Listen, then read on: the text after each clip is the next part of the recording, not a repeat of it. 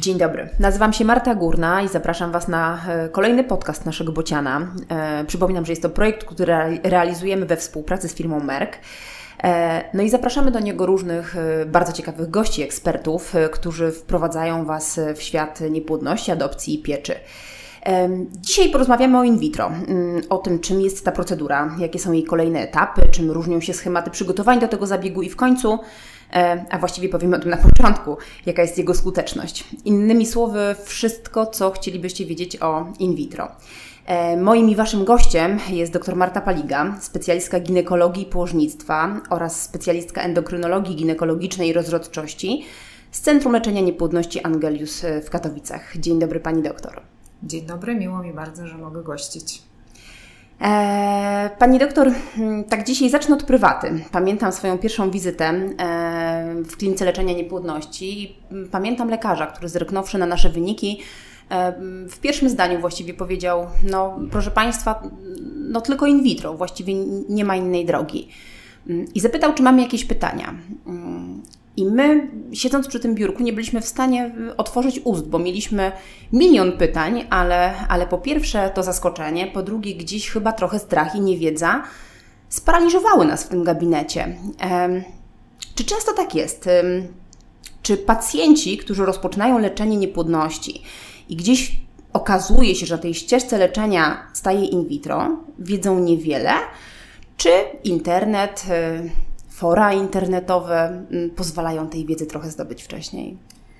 Myślę, że wiedzą coraz więcej. W zasadzie e, nawet jak przychodzą po raz pierwszy do kliniki leczenia niepłodności, ale już z wynikami jakimiś, bo chcą przyjść przygotowani na wizytę, to najczęściej jest tak, że już e, próbę interpretacji tych wyników podjęli w internecie. E, no, na podstawie norm też można wiele wywnioskować. I często przychodzą już z takim no, no, może nie przekonaniem, ale z takim e, pewnym celem, e, może pewnym wyobrażeniem tej drogi, która ich czeka.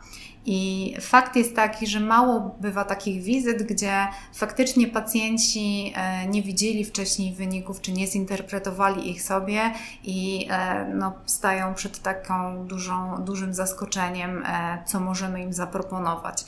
Też jest tak, że trochę jak mamy taką parę, która dopiero zaczyna e, swoją drogę i może jeszcze nie rozczytała się tak bardzo w tym internecie, staramy się to bardzo delikatnie przekazać. E, zawsze staramy się delikatnie przekazać, ale e, jak, jak tłumacząc, że to nie jest tak, że inną drogą nie ma prawa się udać, bo czasami wyniki są takie, że kwalifikujemy pacjentów do in vitro, a ta ciąża naturalna wydarzy się. To nie jest tak, że mówimy pacjentom, e, że nie ma szansy na to, że zajdą naturalnie w ciążę, e, no chyba, że jest sytuacja, gdzie tych jajowodów nie ma, no to to jest jasna sprawa, ale często jest tak, że czy endometrioza bardzo zaawansowana, czy bardzo niska rezerwa jajnikowa, czy wiek pacjentki, czy też właśnie e, wyniki męża, które są no, bardzo, bardzo słabe, e, a mimo to ta ciąża naturalna się wydarzy, więc staramy się to 10 razy podkreślać, żeby pacjenci nie zrozumieli tego, że inna droga absolutnie nie ma szansy powodzenia, nic tylko in vitro. Mhm. A e, gdybyśmy e, sobie wypożyczyli taką, taką wymyśloną parę na potrzebę tej rozmowy. E, I taka para e, stanęłaby w Państwa Pani doktor gabinecie. W jakiej sytuacji najczęściej e, właśnie pada hasło in vitro? W jakiej sytuacji na tej drodze leczenia, w tym, w tym planie leczenia, no pojawia, się, pojawia się właśnie zapłodnienie pozaustrojowe? Czy y, wskazania takie, czy metoda z wyboru in vitro jako metoda z wyboru najczęściej e, jest proponowana pacjentom, którzy mają zaburzenia czynności jajowodów, czy mają niedrożne te jajowody, czy mamy e, ciężki czynnik męski, czy ciężką endometriozę. Natomiast chyba najczęstsze właśnie są pacjentki e, coraz częściej się takie pojawiają. Młode pacjentki ze słabszą rezerwą jajnikową e, i pacjentki z endometriozą. To jest chyba w tej chwili najczęstsze, e, najczęstsze pary, które kwalifikujemy do procedury in vitro. Mhm. Mm, A czy kiedy już, kiedy już wiemy, że to in vitro jest metodą wskazaną przez Panią dla danej pary, to pacjenci przyjmują to dobrze, spokojnie. Czy zdarza się, że są zaniepokojeni, nie wiem, myśląc, że to nie wiem, jest jakaś droga na skróty, że właśnie może szczególnie kiedy, kiedy ta, e, ten pomysł pojawia się już na początku, bo tak jak mówi pani doktor, e, wyniki są jednoznaczne i wskazują, że w tym mhm. przypadku e, to in vitro jest najlepszą drogą, najpewniejszą do tej ciąży. Ale mam wrażenie, że pacjenci mają takie wrażenie, że, że ten etap leczenia powinien trochę dłużej trwać, że jeżeli to in vitro pojawia się już na początku, to właśnie jest to jakieś pójście na skróty. Tak, takie pary, które dopiero zaczynają e, swoją drogę leczenia, faktycznie często są trochę rozczarowane tym, co im proponujemy. E, myśląc, że no, jakby procedura in vitro to tak jak Pani powiedziała jest drogą na skróty i że nie chce nam się żadnego leczenia włączyć, to nie jest tak, dlatego że często, my, my wiemy, że to jest najskuteczniejsza i najszybsza droga. I czasami niestety e, utrata tych dwóch lat na próbach poprawy e, wyników czy e, próbach jakiejś diagnostyki w ciemno, no niestety wpływa na to, że po dwóch latach podejście do tej procedury skutkuje już mniejszą skutecznością. Mhm. I oczywiście zdarzają się pary, które na naszą propozycję nie zgadzają się i nawet bywa tak, że zmieniają klinikę. E, po czym często wracają po jeden, po roku, po dwóch latach i okazuje się, że dojrzeli do tego, że no, w międzyczasie być może przeszli tych kilka inseminacji, które nie dały efektu i czują się gotowi na to podejście do procedury. Mhm. Oczywiście, jeżeli to jest młoda para, gdzie jest dobra rezerwa, gdzie nie ma kwestii endometriozy, to najczęściej, e, no, jeżeli chodzi o te kilka lat, rok, dwa, trzy, nic się takiego nie zdarzyło e, i jakby ta skuteczność nasza nie spadła aż tak tak bardzo, żeby to był problem, ale jeżeli to jest pacjentka, która ma lat 39, to jeżeli przyjdzie do nas z powrotem w wieku 42 lat, no to jest już bardzo duży problem. To ma to ogromne znaczenie. Dokładnie, ale są też pary takie, które na przykład czy leczenie długie, czy jakby własna niecierpliwość powoduje, że E, same bardzo chcą podejść do procedury, mimo tego, że my proponujemy na przykład po, po operacji laparos, laparoskopowej, gdzie usunęliśmy ogniska endometriozy, mimo że to była zaawansowana endometrioza, to widzimy cień szansy na to, że ta ciąża zaraz po zabiegu się naturalnie pojawi. A pacjenci czasem sami twierdzą, że nie chcą już czekać i jakby czują się rozczarowani tym, że nie chcemy im od razu in vitro zaproponować. Mhm. Czyli bywa i tak. tak. Wspomniała Pani doktor o tym, że e, ta propozycja in vitro pada mm, głównie dlatego, że w danym przypadku jest to najskuteczniejsza metoda leczenia. Jaka jest średnia skuteczność zabiegów in vitro i, i co może mieć wpływ na ostateczny wynik leczenia? Wspominała Pani o wieku na przykład. Tak, no wiek to jest e, najsilniejszy czynnik rokowniczy i tutaj no, tego podważyć się nie da. Średnia e, skuteczność in vitro bez względu na wiek i przyczyny to jest około 30%. Oczywiście dla grupy młodszych pacjentek to będzie 39%, e, dla grupy trochę starszych będzie trochę mniej, mhm. E, no aż powyżej 40 roku życia spada do często jednocyfrowej liczby i niestety no, czasami trzeba się pogodzić z tym, że albo akceptujemy taką skuteczność i działamy i próbujemy, no albo próbujemy innych dróg, jeżeli jest taka możliwość. Na czym dokładnie polega e, procedura in vitro?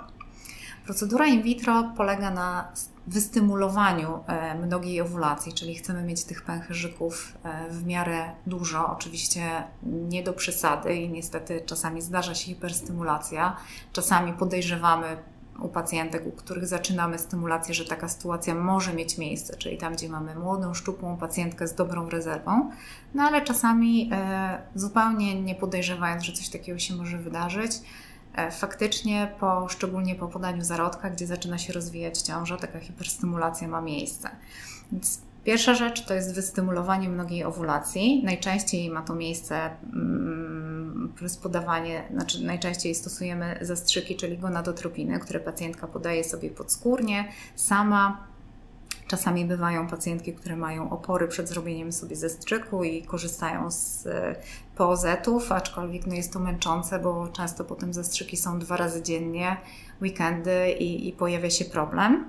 Więc najczęściej panie dają radę same. W momencie, kiedy już mamy dojrzałe pęcherzyki, e, podajemy zastrzyk z gonadotropiny kosmówkowej albo pochodna po to, żeby wywołać dojrzałość tych komórek. I w okolicach 34 do 38 godzin po podaniu zastrzyku z gonadotropiny robimy punkcję, czyli pobieramy komórki jajowe. Ma to miejsce w znieczuleniu krótkim, dożylnym.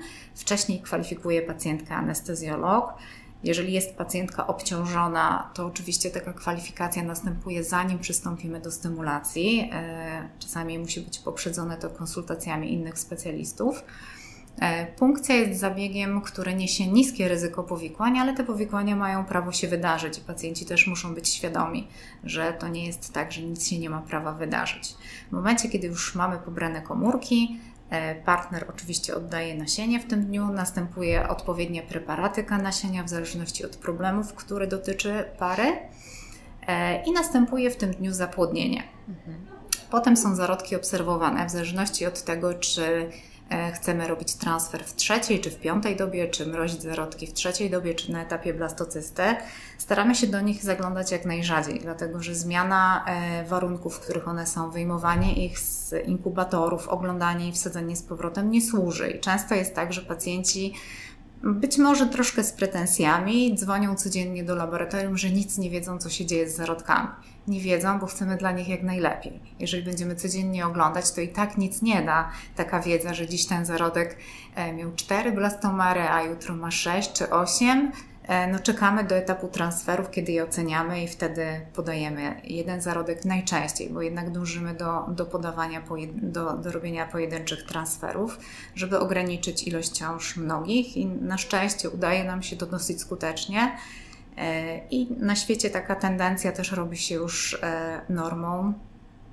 Reszta zarodków zostaje zamrożona, reszta zarodków, które wykazują potencjał oczywiście, E, część z tych zarodków zatrzymuje się na pewnym etapie. To samo by się zdarzyło w naturze, więc to nie jest mhm. tak, że te zarodki z powodów laboratoryjnych się zatrzymują. One po prostu i tak by się zatrzymały. Te, które dotrwały do etapu piątej i szóstej doby, osiągnęły etap blastocysty, zostają zamrożone i w momencie, kiedy będziemy chcieli podchodzić do kolejnych transferów, bo świeży transfer się udał i za kilka lat pacjenci wracają E, to możemy skorzystać z tych zarodków bez konieczności stymulacji. Albo jeżeli by była taka sytuacja, że transfer się nie udał, to możemy korzystać z nich dalej, robiąc kryotransfery. Mhm. A czym różni się klasyczne y, zapłodnienie in vitro od y, bardzo często w tej chwili stosowanej procedury ICSI? Klasyczne zapłodnienie e, no, trochę pałeczkę oddaje plemnikom i tu faktycznie muszą być idealne warunki do tego, żeby do niego doszło. Czyli idealne warunki to jest e, młoda pacjentka, u której jest niedrożność jajowodów i mamy świetne wyniki mhm. rezerwy, nie ma endometriozy i mamy świetne wyniki nasienia.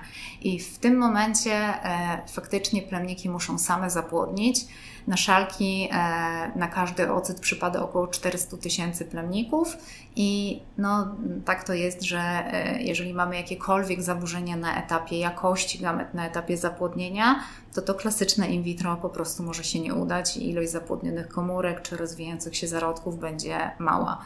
E, jeżeli chodzi o ICSI, tutaj e, w zasadzie główną rolę przejmuje embriolog i to jego rolą jest wstrzyknięcie tego plemnika, czyli jakby zrobienie tych reakcji za plemnika, wstrzyknięcie go do oocytu. I tutaj, jeżeli mamy jakiekolwiek zaburzenia, jeżeli mamy czynnik męski, jeżeli mamy endometriozę, to faktycznie e, to zapłodnienie nam się bardziej sprawdza. I dlatego w większości klinik jest tak, że zapłodnienie metodą ICSI i IMSI stało się standardem, a klasyczne in vitro no w zasadzie to już jest bardzo niewielki odsetek. Mhm. Wykonuje się znacznie rzadziej.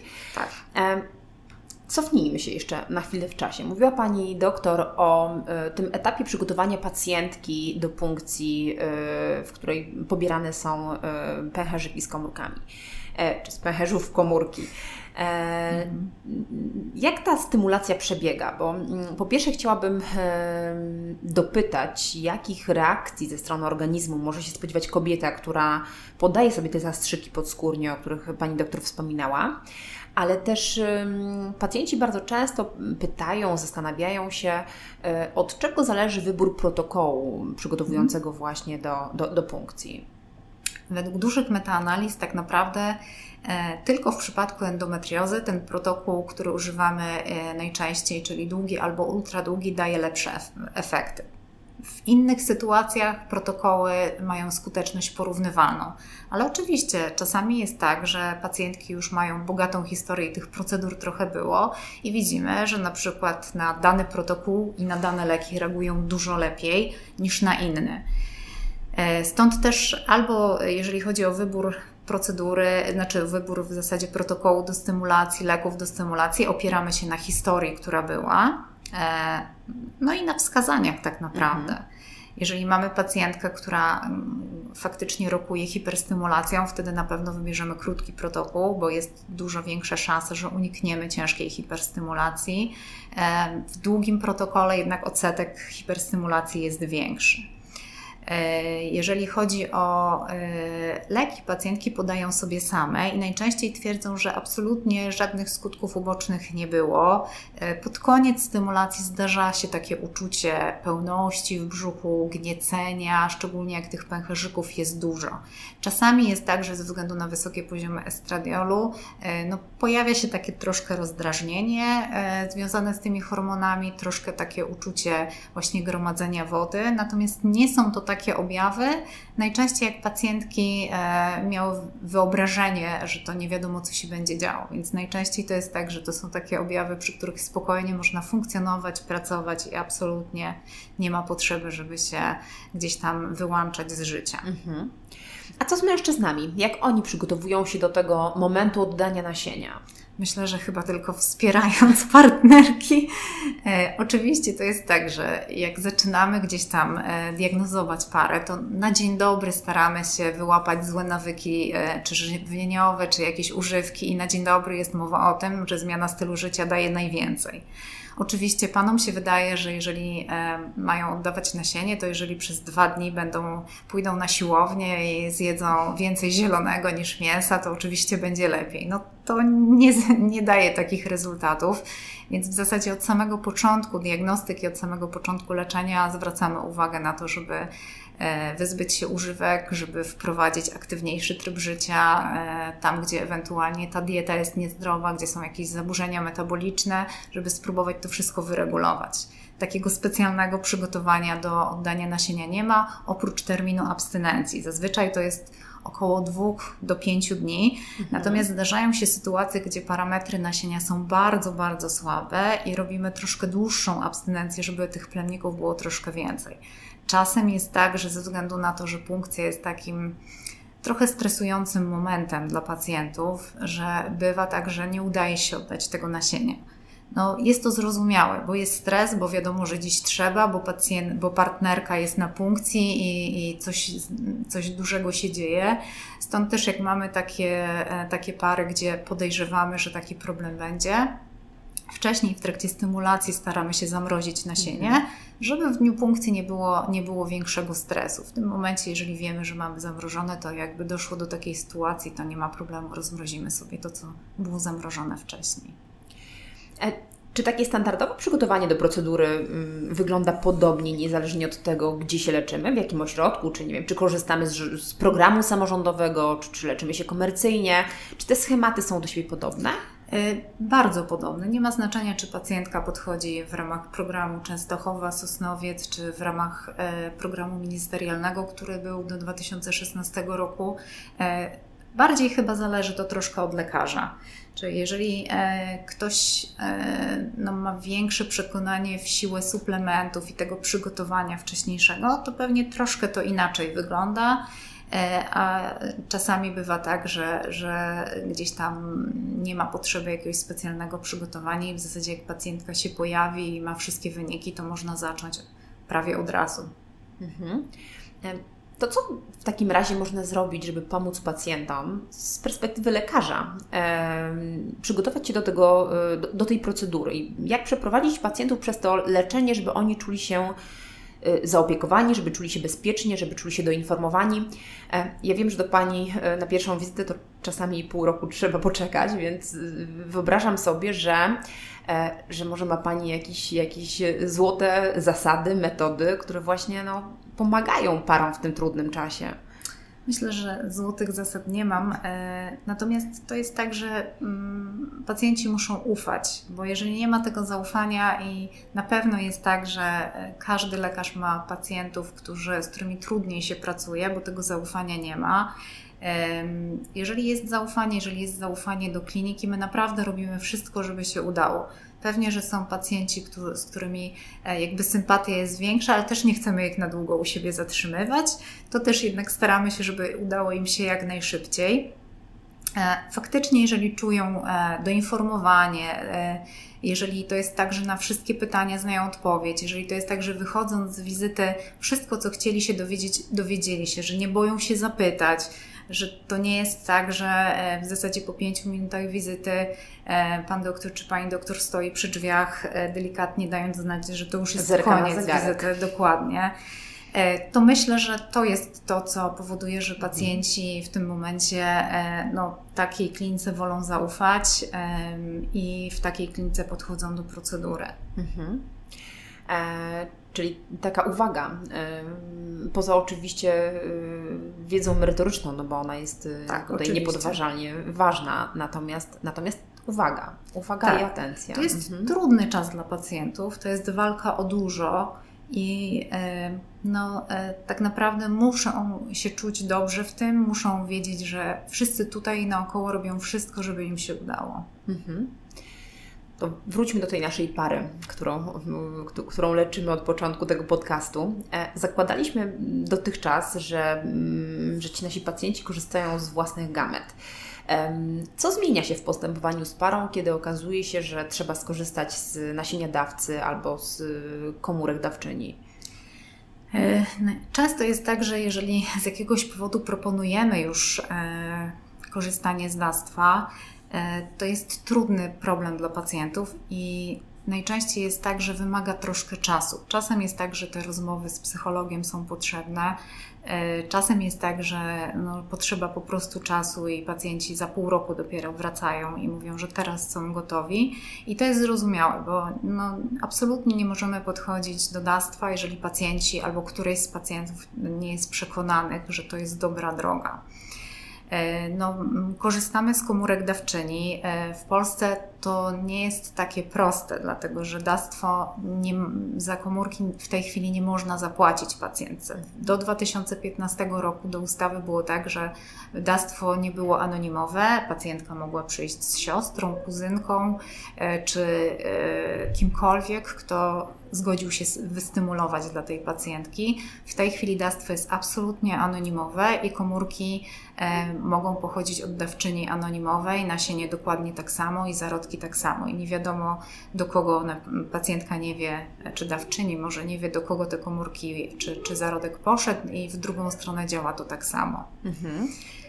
A w takim razie, czy dostęp do nasienia dawcy, czy komórek dawczyni jest szeroki czy ograniczony w tej sytuacji? Na szczęście e, radzimy sobie i jeżeli chodzi o nasienie, to korzystamy e, często z banków poza Polską, dlatego że no faktycznie w tej chwili, skoro dawstwo jest nieodpłatne, to dawców jest mniej, taka jest prawda.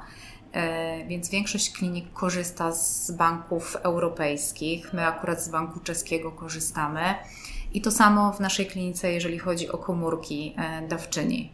Komórki mamy e, świeże, nie mamy mrożonych oocytów, też dzięki temu, że mamy blisko do czeskiej granicy i tam odbywa się mhm. rano punkcja, komórki do nas przyjeżdżają i tu zostają zapłodnione.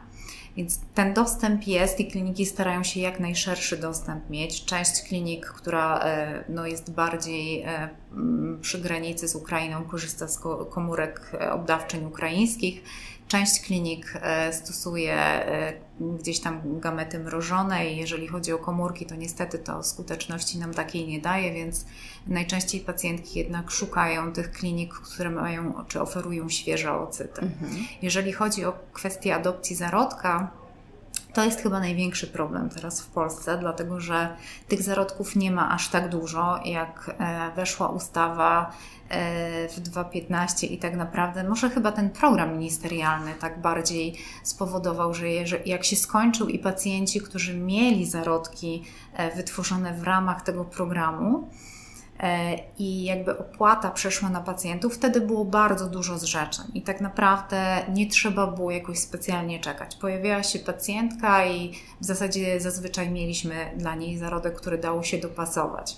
W tej chwili czas oczekiwania w naszej klinice to jest półtorej do dwóch lat na adopcję zarodka właśnie.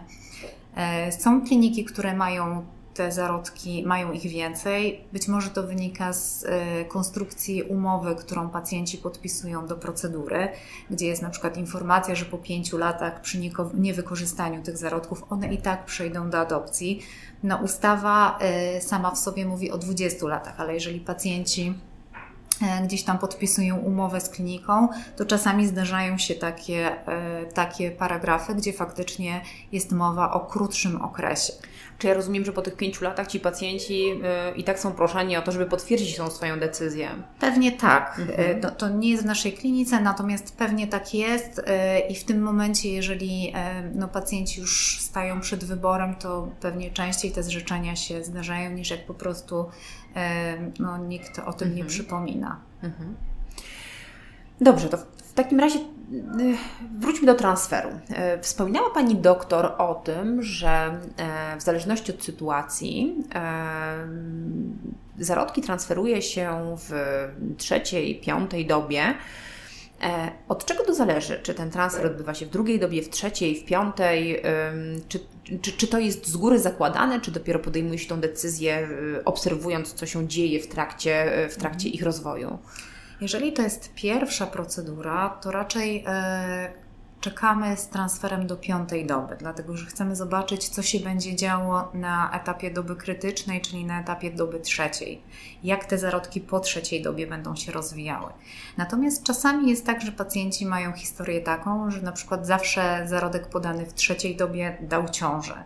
Czasami nie skończyło się to urodzeniem dziecka, ale zawsze była ciąża i wtedy z góry zakładamy, że zrobimy transfer w trzeciej dobie.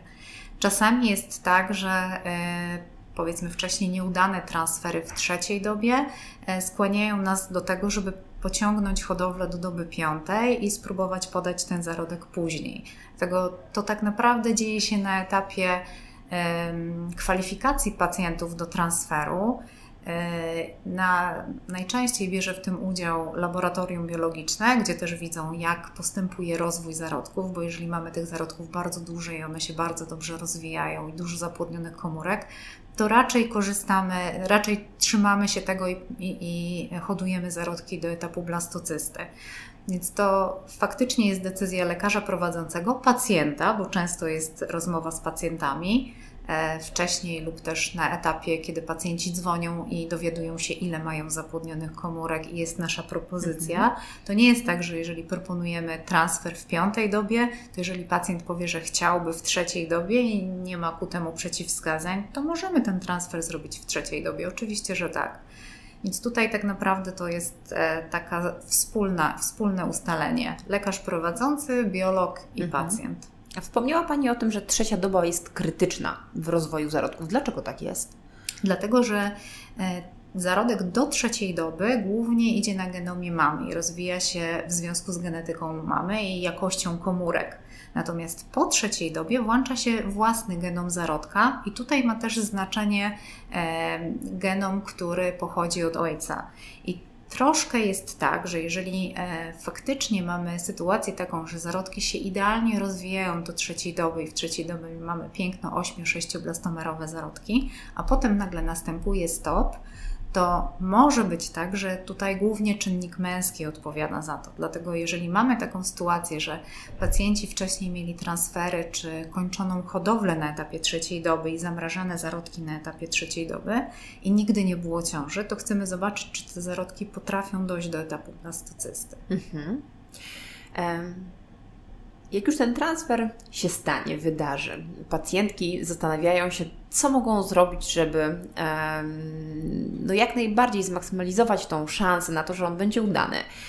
E, czasami pytają, czy na przykład po samym transferze powinny leżeć jeszcze na fotelu i nie wstawać przez jakiś czas. Czasami obawiają się pójść do toalety po transferze, bo, bo gdzieś jakiś, nie wiem, lęk przed tym, że nie wiem, że jakiś skurcz nastąpi, który spowoduje, nie wiem, wydalenie tych zarodków z organizmu nastąpi zadają pytania, czy to jest, y, ma znaczenie, że lekarz poprosił, żeby do transferu podeszły z pełnym pęcherzem, czy też nie. I, i pytają, dlaczego w ogóle takie różnice. E, czy, czy faktycznie po stronie kobiety jest jakaś sprawczość w tym momencie duża, czy tak naprawdę niewiele ma, Absolutnie. niewiele może mieć znaczenie? Absolutnie niewiele.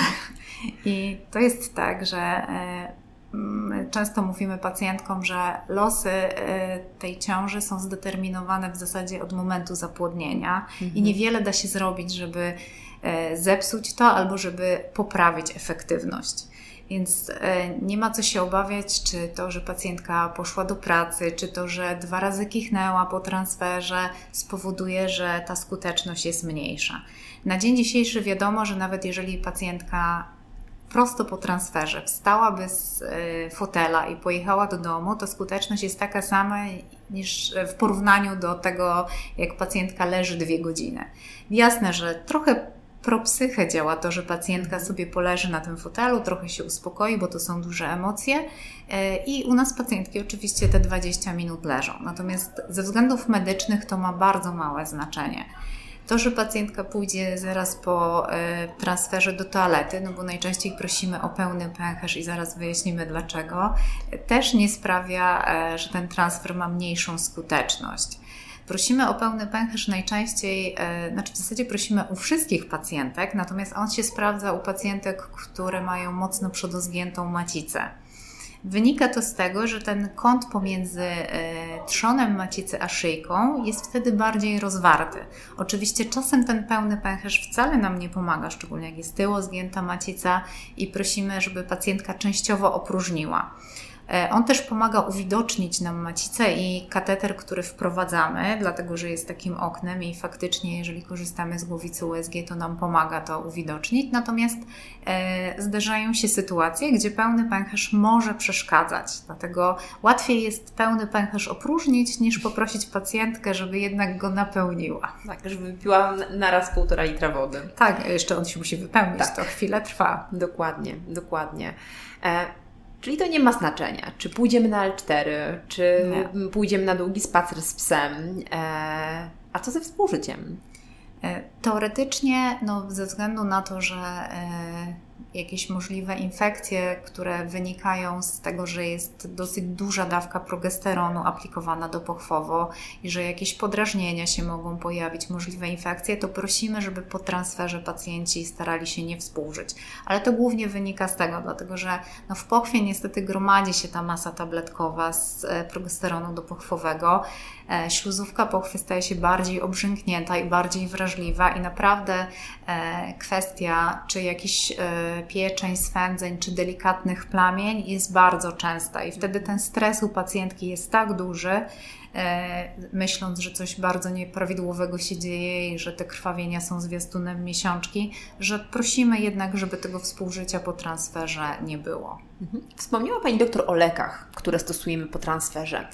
E, czy to znowu są jakieś standardowe procedury y, podobne u wszystkich pacjentek, czy ten zestaw leków po transferze jest dobierany y, pod kątem konkretnej pacjentki, konkretnej pary? Ten zestaw jest bardzo podobny we wszystkich klinikach i e, no, na podstawie dużych metaanaliz jest ustalone, jakie dawki progesteronu, jakie leki faktycznie podnoszą skuteczność, a jakie nie. Klinika najczęściej ma wypracowany schemat, który się zmienia, bo jeżeli porównalibyśmy ten schemat z dzisiaj do schematu sprzed dwóch lat w naszej klinice, to też nastąpiły zmiany. Oczywiście są pacjentki, u których e, ten schemat jest modyfikowany, szczególnie tam, gdzie były jakieś skurcze po transferze, czyli stosujemy więcej leków rozkurczowych. Tam, gdzie na przykład progesteron, to raczej po, trans, po kriotransferach niż po świeżych, progesteron był niski. Stosujemy e, progesteron w, w różnych e, formach podania i zwiększamy tą dawkę.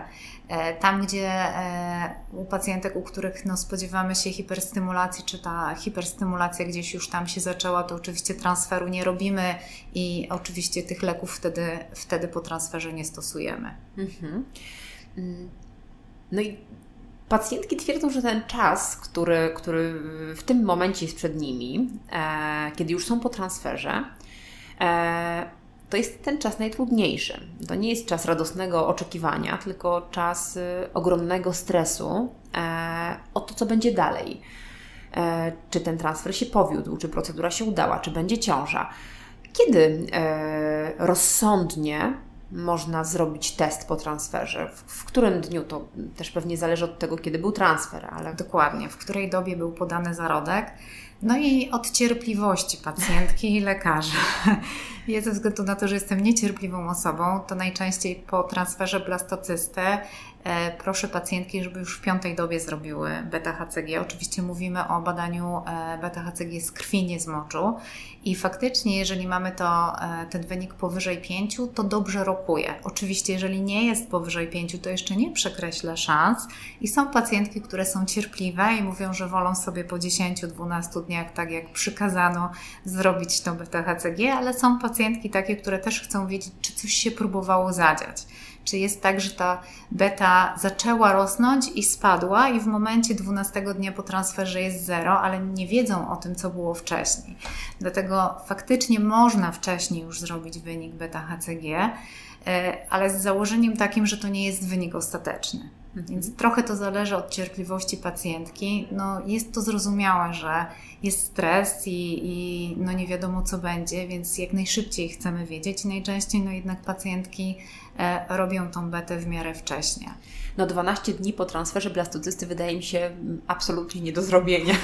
Aż trudno mi sobie wyobrazić pacjentki, które są w stanie czekać, e, czekać tak są długo. Są takie panie i na przykład wynika to z tego, że mówią, że chcą mieć tą świadomość, e, że że jest szansa, że się udało na dłużej. Aha. Czyli jeżeli najczęściej były jakieś negatywne e, wyniki wcześniej, to jest taka, takie, są takie pacjentki, które twierdzą, że wolą sobie poczekać i e, no, mieć tą świadomość, że mogło się udać, mhm. niż od razu się rozczarować. Mhm. E, zakładając, że się udało, że mamy pozytywny wynik, e, czy możemy uznać, że, że nasze leczenie się zakończyło? Czy ta ciąża E, którą uzyskaliśmy w tej niełatwej zwykle drodze, e, nie różni się od ciąży uzyskanej spontanicznie? E, to jest tak, że w zasadzie jak już osiągniemy ilość dzieci, którą chcieliśmy i zakładaliśmy, to możemy uznać, że leczenie jest zakończone. Dlatego, że no, nawet jeżeli mamy wynik dodatni beta-HCG, to niestety różnie bywa i mhm. w zasadzie nie zawsze kończy się urodzeniem dziecka nawet jak się tak wszystko e, optymistycznie podzieje, to często pacjenci z drugą i trzecią ciążą e, no, muszą się do nas zgłosić znowu po pomoc. Dlatego to leczenie często się długo nie kończy. Natomiast jeżeli jesteśmy już na etapie takim, że potwierdziliśmy akcję serca i przeszliśmy te najtrudniejsze 8 tygodni, to najczęściej pacjentkę przekazujemy dalej E, do osoby, która zajmuje się prowadzeniem ciąży, dlatego że e, naszą rolą jest doprowadzenie do tej ciąży i mhm. absolutnie ginekologia teraz ma tak dużo podspecjalizacji i są lekarze, którzy na pewno są dużo bardziej doświadczeni w prowadzeniu ciąży e, i tacy lekarze potem zajmują się naszymi pacjentkami. To jest tak, że sama niepłodność wiek kobiet i choroby, które powodują, że pacjentka e, ma problem z zajściem w ciążę, e, zwiększają szanse na to, że mogą się pojawić powikłania. E, stąd też kwestia wcześniactwa, e, kwestia odklejenia łożyska, łożyska przodującego, gestozy, cukrzycy ciążowej są częstsze u naszych pacjentek. I to wynika nie ze sposobu zapłodnienia, bo nieważne, czy ta pacjentka po 20 latach, no może nie 20, po 15 latach starań o ciążę zaszła w naturalnie, czy to by było in vitro faktycznie ma to znaczenie, że pacjentka przez te 15 lat nie zaszła w ciążę i że e, jest jakiś problem, który spowodował, że do tej ciąży doszło tak późno. I to determinuje powikłania potem w ciąży, a nie sam, sama metoda zapłodnienia. Więc faktycznie nasze pacjentki wymagają e, trochę więcej uwagi faktycznie jest tak, że kierujemy pacjentki e, do lekarzy perinatologów czy lekarzy, którzy już tylko się specjalizują w prowadzeniu ciąży, żeby ta opieka była jak najlepsza. A co jeżeli nie ma tych upragnionych dwóch kresek? Pacjentki często pytają, czy, czy już w kolejnym cyklu można podejść do kriotransferu, a jeżeli nie mają zamrożonych zarodków, to kiedy można podejść do kolejnej stymulacji i, i wykonać kolejny, kolejną pełną procedurę e, in vitro? Znaczy, jeżeli nie mamy zamrożonych zarodków i to był świeży transfer, to raczej jest jakiś problem z gametami, no bo skoro mieliśmy tylko jeden zarodek do podania, trzeba przeanalizować, gdzie był ten problem, trzeba przeanalizować e, diagnostykę, która do tej pory była ewentualnie dołączyć, znaczy dorobić jakieś badania E, więc najczęściej to nie jest tak, że stymulujemy się miesiąc po miesiącu. To jest też tak, że po stymulacji często, jak widzimy pacjentkę w trakcie miesiączki po nieudanym transferze, to te jajniki jeszcze potrzebują czasu, są tam ciałka żółte i absolutnie taka pacjentka nie jest stymulowana. Zdarza się to u pacjentek, które zamrażają komórki jajowe z powodów onkologicznych. Wtedy nie ma znaczenia. Oczywiście staramy się, mamy ograniczony czas i staramy się stymulować jak najszybciej i wtedy nie patrzymy na to, że nie jest idealnie, tylko mhm. chcemy wykorzystać ten czas, który mamy. Natomiast jeżeli jest tak, że pacjentka była stymulowana, był świeży transfer, który się nie udał, to jeżeli by było wszystko w porządku w trakcie, kiedy się widzimy na USG w, w trakcie miesiączki albo tuż po miesiączce, to jest szansa, że w tym samym cyklu pacjentka podejdzie do kriotransferu. Mhm. To dobra informacja dla tych niecierpliwych, którzy wolą tak. działać niż czekać. Tak, dokładnie. Ale są pacjenci, którzy wolą przeanalizować sytuację, wolą zrobić dodatkowe badania, mimo tego, że my tłumaczymy, że jeden nieudany transfer to jest statystyka, to się ma prawo nie udać i niekoniecznie musi być jakaś przyczyna tego. Mhm. Natomiast są pacjenci, którzy potrzebują tej dodatkowej diagnostyki i mimo tego, że mówimy, że ona na tym etapie nie jest potrzebna, chcą zrobić więcej badań. I absolutnie wtedy e, idziemy, idziemy za głosem pacjentów i rozpisujemy badania, które warto zrobić, tak żeby przy następnym transferze czuli, że zrobili wszystko. Mhm. Pani doktor, na koniec takie jeszcze jedno pytanie, szczególnie dla tych, którzy są na początku drogi i, e, i tak naprawdę nie do końca wiedzą, co ich czeka. E, czy większość tych pacjentów, która trafia do Pani e, i dla których faktycznie jedyną drogą, którą można im zaproponować, mając na uwadze no, statystykę, jest in vitro, czy większość tych pacjentów doczeka się dziecka, czy, czy jednak nie? Tak, większość tych pacjentów się doczeka dziecka, z tym, że e, to tak trochę jest, że jeżeli mamy takie pary, które chcą walczyć i biorą pod uwagę to, że chcą walczyć do skutku i robimy, i robimy coś, to nie jest tak, że na przykład nie udaje się procedura i pacjentka na 5 lat znika i przychodzi w wieku 42 lat, że chce kolejną procedurę, to faktycznie jest tak, że tam, gdzie jest taka wola walki i e, działamy aż do skutku, to w większości, dużej większości tych pacjentów udaje się zakończyć leczenie takim efektem, jakiego oczekiwali. No tylko, że ta wola walki, jak Pani doktor powiedziała, to taka rzecz nie zawsze łatwa, prawda? Bo tak. Z jednej strony ogromne mm, pragnienie macierzyństwa, ojcostwa, z drugiej strony no wiemy, szczególnie my pacjenci, e, ale też Państwo lekarze, którzy się z nami spotykacie na co dzień, że ta droga nie jest łatwa e, i że przychodzi taki moment, że że trzeba się zastanowić, czy, mm, czy tracić kolejne lata e, na, tą, na te zmagania z niepłodnością, czy spróbować znaleźć swoje życie, swój związek, swoje hobby, swoich przyjaciół, których gdzieś czasami po drodze e, gubimy. Tak, oczywiście. I są pary, które na etapie bardzo wczesnym już chcą zakończyć leczenie nawet nie dochodząc jeszcze do procedury in vitro, mhm. Y, z tego powodu, że mm, niekoniecznie e, chcą poświęcić całe życie na tą walkę. I faktycznie są takie pary, które e, no, mobilizują bardziej lekarza niż lekarz ich, czyli jak się nie udaje, to mówią to, co robimy dalej, to, co robimy mhm. dalej i tak dalej. Dlatego są bardzo różne pary i faktycznie zdarzają się sytuacje, kiedy musimy parom powiedzieć, że no, niewiele jesteśmy w stanie nowego wprowadzić przy kolejnej procedurze i trzeba spróbować innych metod leczenia. Właśnie skorzystać z dawstwa, bo czasami absolutnie nie wiemy, co jest przyczyną tego, że świetne zarodki nie dają nam ciąży. Adopcja zarodka jest rozwiązaniem. Jest dużo par, które e, przy pierwszym transferze z adopcji zarodka zaszły w ciążę i udało im się, a wcześniej kilkanaście transferów świetnych zarodków nie dawało Było efektu.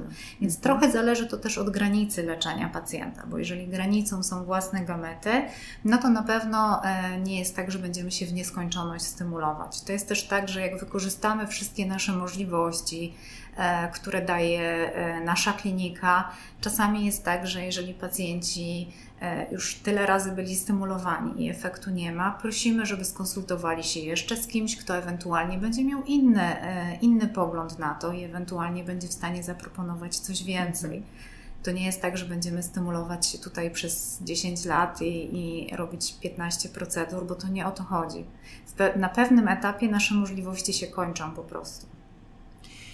Bardzo dziękuję Pani doktor za rozmowę. E, moim i Waszym gościem była Pani doktor Marta Paliga z Centrum e, Leczenia Niepłodności Angelius w Katowicach. E, dziękuję za czas, dziękuję za tą ogromną, nawet nie mogę chyba powiedzieć pigułkę, bo to naprawdę duża, duża wiedza dzisiaj przekazana.